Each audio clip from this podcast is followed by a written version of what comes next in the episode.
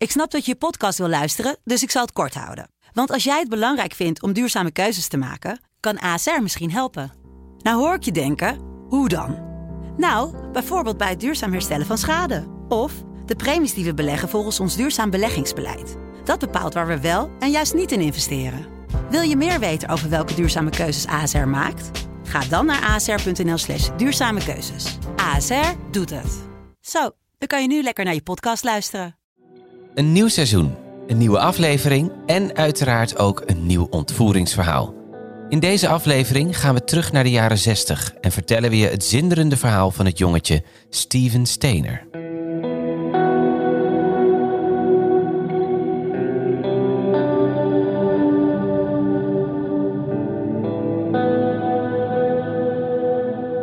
Je luistert naar de podcast Ontvoerd. Ik ben Maya Noordam en zit hier samen met mijn co-host Kevin van den Berg.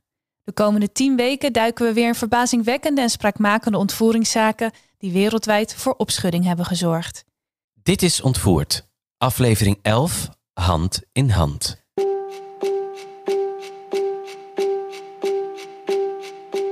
Stephen Gregory Stainer werd geboren op 18 april 1965 als derde kind van Delbert en Kay Stainer.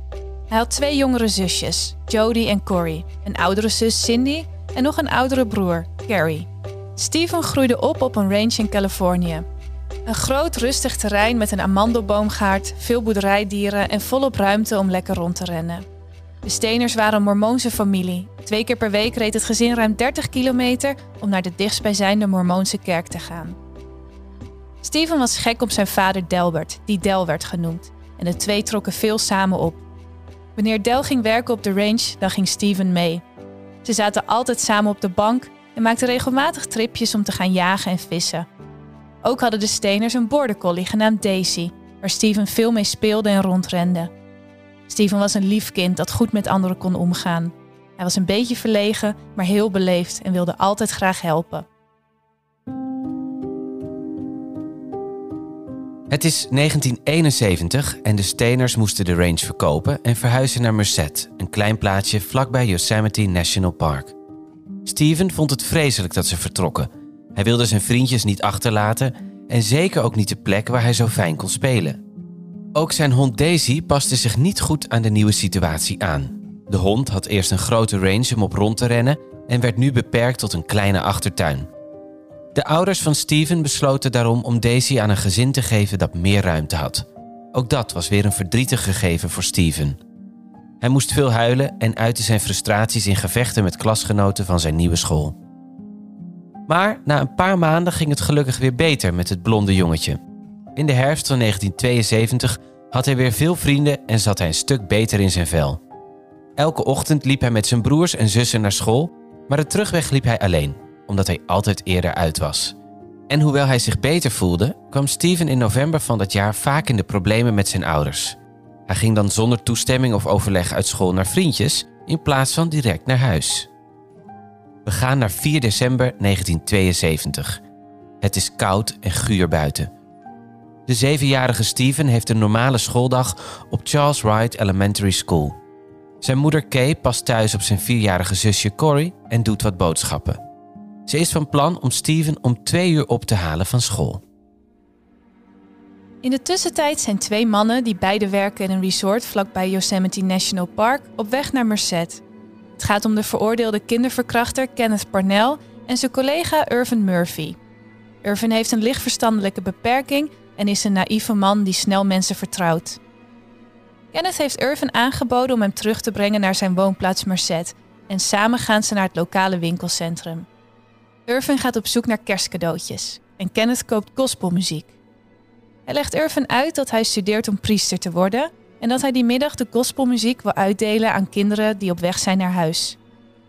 Hij vertelt hem dat die groep kinderen uit een achterstandswijk komt en dat ze waarschijnlijk thuis worden verwaarloosd en mishandeld. Hij is daarom van plan om een van de kinderen mee te nemen en hem op te voeden als zijn eigen kind. Het is inmiddels twee uur, het tijdstip dat Kay Steven op wil halen. Maar ze wordt een paar minuten opgehouden in een winkel, waarna ze naar de school van Steven vertrekt. Ze hoopt dat hij nog op haar staat te wachten, vooral met oog op het slechte weer. Maar Steven maakt een andere keuze. Hij weet niet dat Kay onderweg is en besluit om toch zelf door het koude weer naar huis te lopen. Na een paar minuten lopen vanaf school bereikt Steven een benzinestation. Daar wordt hij benaderd door een vreemde man. Het is Irvin Murphy, die zich voorstelt als een vertegenwoordiger van de kerk. De man deelt, zoals besproken met Kenneth, gospelmuziek uit aan jonge jongens en vraagt aan Steven of zijn moeder misschien wat wil doneren aan de kerk. Steven is, zoals we weten, een lieve jongen en hij antwoordt dat zijn moeder waarschijnlijk wel wat spullen heeft voor de kerk en dat Irvin met hem mee mag naar huis om die op te halen. Irvin stelt voor om de auto te pakken en wijst naar een witte Buick met een tweede man achter het stuur. De veroordeelde kinderverkrachter Kenneth. Steven zegt nog dat hij ook wel met ze kan lopen naar zijn huis, maar Irvin overtuigt hem om toch in te stappen. Kay komt om tien over twee aan bij Stevens school en ziet dat er nog een aantal kinderen op hun ouders aan het wachten is. Haar zoon ziet ze echter niet. Ze rijdt de route die hij moet lopen naar huis en kijkt of ze hem ergens ziet. Maar tevergeefs. Ze ziet Steven niet. Als ze thuiskomt vertelt haar man Del dat hij zijn zoon ook nog niet heeft gezien. Het stel is niet direct bezorgd. Steven ging immers wel vaker zonder toestemming naar vriendjes.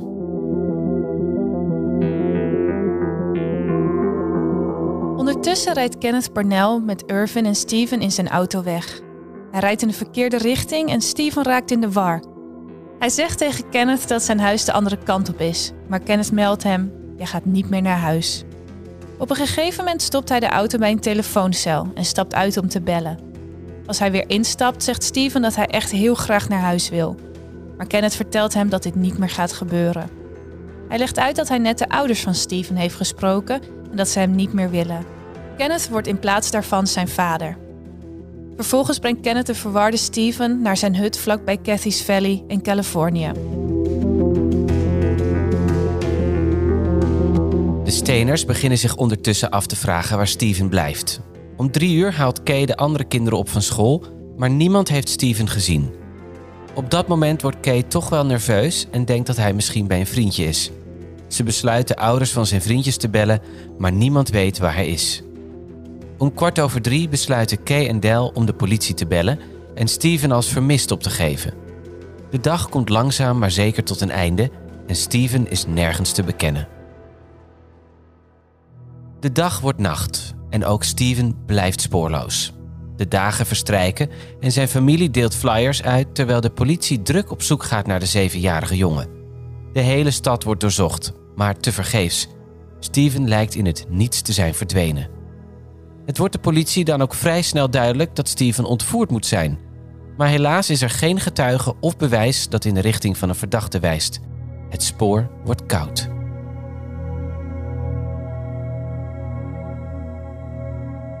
Steven wordt ondertussen gevangen gehouden in een hut midden in het bos. Hij vraagt steeds opnieuw aan Kenneth of hij naar huis mag, maar Kenneth zegt dat het niet gaat gebeuren. Hij vertelt dat Stevens ouders het geld niet hebben om voor hem te zorgen en dat ze daarom de voogdij aan Kenneth hebben overgedragen. Al snel begint Kenneth Steven ook seksueel te misbruiken. Hij geeft hem regelmatig hoesiroop om hem rustig en verdoofd te houden. Hij doet er alles aan om zo snel mogelijk Stevens connectie met de wereld en zijn echte identiteit te verbreken. Opvallend genoeg is het hutje waarin hij wordt vastgehouden op slechts steenworp afstand van zijn oma's huis, die werkelijk geen idee heeft dat haar kleinzoon zo dichtbij is.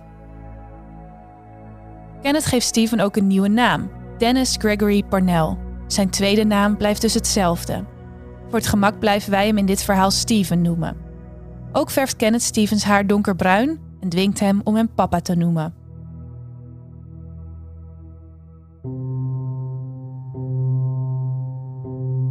Hij leeft dagen, weken en uiteindelijk maanden als gevangene. Kenneth verplaatst Steven van het ene goedkope hotel naar het andere in Californië om hem verborgen te houden. Onder zijn nieuwe naam, maar met zijn eigen geboortedatum, schrijft Kenneth Steven met een vervalst geboortebewijs in bij diverse scholen. Hij neemt hiermee een groot risico, maar voor Steven is het een mooie kans om scholing en sociaal contact te hebben naast zijn isolatie en misbruik. Kenneth zelf heeft diverse baantjes en moet ook vaak op reis voor zijn werk, waardoor hij Steven geregeld alleen laat. Soms heeft Steven de mogelijkheid om te ontsnappen, omdat Kenneth er niet is. Maar zo simpel is het niet voor hem.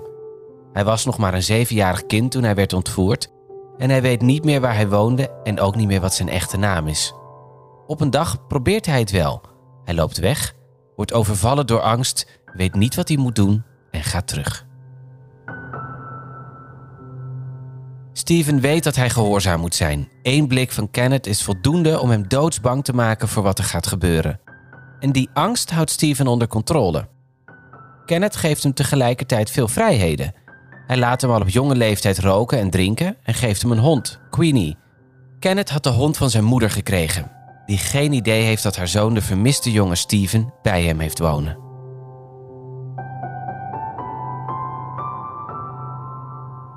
In 1973 komt er een vrouw als babysitter bij Kenneth en Steven wonen. Het is Barbara Matthias. Ze blijft maar liefst 18 maanden en doet met Kenneth mee in het seksuele misbruik van de inmiddels 9-jarige Steven.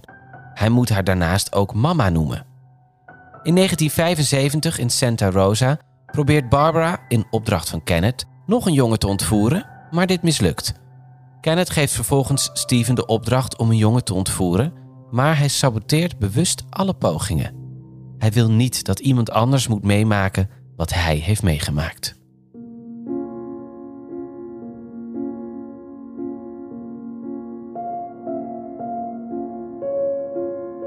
Steven denkt veel aan zijn familie en vraagt zich af waarom ze hem nog niet hebben gevonden. Dit bevestigt voor hem het verhaal dat Kenneth hem heeft verteld: dat zijn ouders hem niet meer willen. Op school vinden ze Steven, die zij kennen als Dennis, aardig maar verlegen. Ze denken dat Kenneth zijn vader is en hebben geen reden om de situatie verdacht te vinden. Steven maakt vrienden, doet aan schoolvoetbal en krijgt een vriendinnetje. Het valt zijn klasgenoten wel op dat hij meer ruimte krijgt van zijn vader dan zij gewend zijn. Op 14-jarige leeftijd drinkt hij bijvoorbeeld al alcohol en gebruikt hij zelfs drugs. Ze weten niet veel van zijn vader, maar weten wel dat zijn moeder niet in beeld is. Steven wil er ook niet over praten. Als iemand vraagt waarom hij zijn moeder niet gewoon opbelt, antwoordt hij dat zijn moeder niet weet dat hij bestaat en dat hij dat dus niet kan doen. Toch lijkt hij soms heel erg down te zijn. Op een dag loopt hij met zijn vrienden over straat en begint Steven te huilen. Hij zegt dat hij naar huis wil. Zijn vrienden zijn in de war en iemand zegt voorzichtig: eh, Joh, Dennis, je bent toch vlak bij huis? Maar Steven antwoordt dat hij naar zijn echte huis wil. Niemand weet wat hij bedoelt en iedereen houdt verder zijn mond daarover. Ondertussen voelt Kenneth zich steeds meer bedreigd door de band die Steven ontwikkelt met zijn klasgenoten en leerkrachten. Het zijn mensen die hij kan vertrouwen en dat is een risico voor Kenneth. Dus de dag dat Steven 14 wordt, verhuist Kenneth ze naar een rustig kuststadje in Point Arena. Ze gaan van een normale, relatief ruime en moderne trailerwoning opnieuw naar een vervallen hut om in te wonen. En ook het seksueel misbruik blijft doorgaan. Tot het moment dat Steven te oud wordt voor Kenneth. De familie van Steven is nog altijd kapot van zijn verdwijning. Ze geven de zoektocht nooit op en verspreiden onder meer flyers op diverse scholen. Wat zij niet weten is dat ze ook scholen bereiken waar Steven onder de naam Dennis les heeft gehad. Behalve zijn haarkleur en naam is er niets anders aan Steven. Maar helaas legt niemand de link tussen de flyers en de jongen die voor korte periode op hun school is geweest. Kay, de moeder van Steven, is gebroken. Ze wil het huis niet onbemand achterlaten voor het geval Steven belt. Haar man Del trekt zich helemaal terug. Carrie, de oudste broer van Steven, wordt ook flink geraakt door de situatie. Hij vindt dat hij emotioneel verwaarloosd wordt door zijn ouders, die bezig zijn met hun eigen verdriet en de zoektocht naar Steven. Het eist zijn tol en Carrie begint noodgedwongen petten te dragen omdat hij zijn eigen haren uittrekt. Het lukt Carrie niet om zich aan te passen aan de nieuwe situatie. Op de middelbare school staat hij vooral bekend als de broer van de ontvoerde jongen.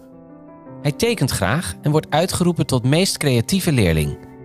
Maar Carrie heeft ondertussen een duister geheim. Al sinds zijn zesde heeft hij fantasieën over het pijn doen van vrouwen. Die gedachten nemen steeds meer de overhand. Op een gegeven moment laat hij zijn geslachtsdeel zien aan het vriendinnetje van zijn zusje, waarna zijn gedrag alleen maar meer verandert.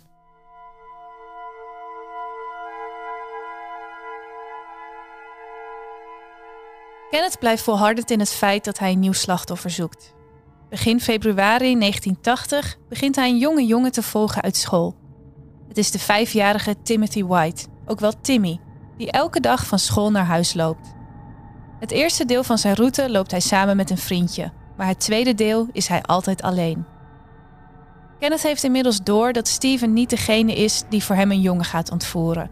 Dus vraagt hij een vriend van Steven, Randall, om voor 50 dollar wat drank en drugs een jongen te ontvoeren. Randall stemt in. Op Valentijnsdag rijdt Kenneth samen met Randall naar Ukiah, de woonplaats van Timmy, waar hij de vijfjarige jongen aanwijst. Randall stapt uit de auto en benadert Timmy met het verhaal dat zijn auto kapot is. Timmy is slim en heeft direct door dat er iets niet klopt. Hij zet het op een lopen, maar Randall rent achter hem aan, grijpt hem vast en gooit hem in de achterbak van Kenneth's auto. Steven is in shock als hij thuiskomt en Timmy ziet. Timmy huilt en blijft herhalen dat hij graag naar huis wil. Kenneth geeft hem dezelfde verklaring als Steven. Je ouders willen je niet meer. Steven hoort de uitleg en realiseert zich op dat moment dat het verhaal niet waar is en dat hij helemaal niet is geadopteerd door Kenneth. Hij is gestolen, net als Timmy.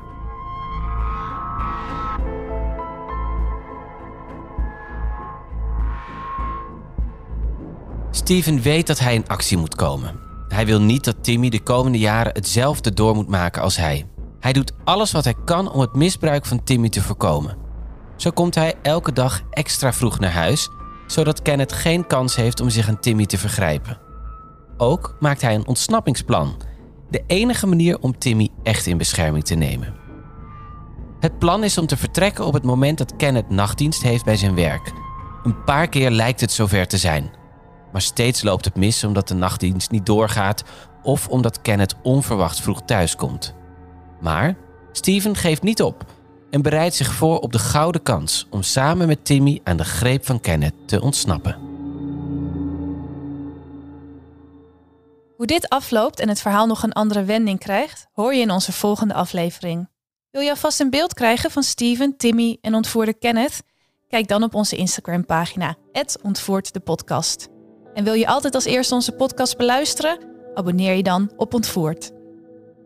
Tot volgende week.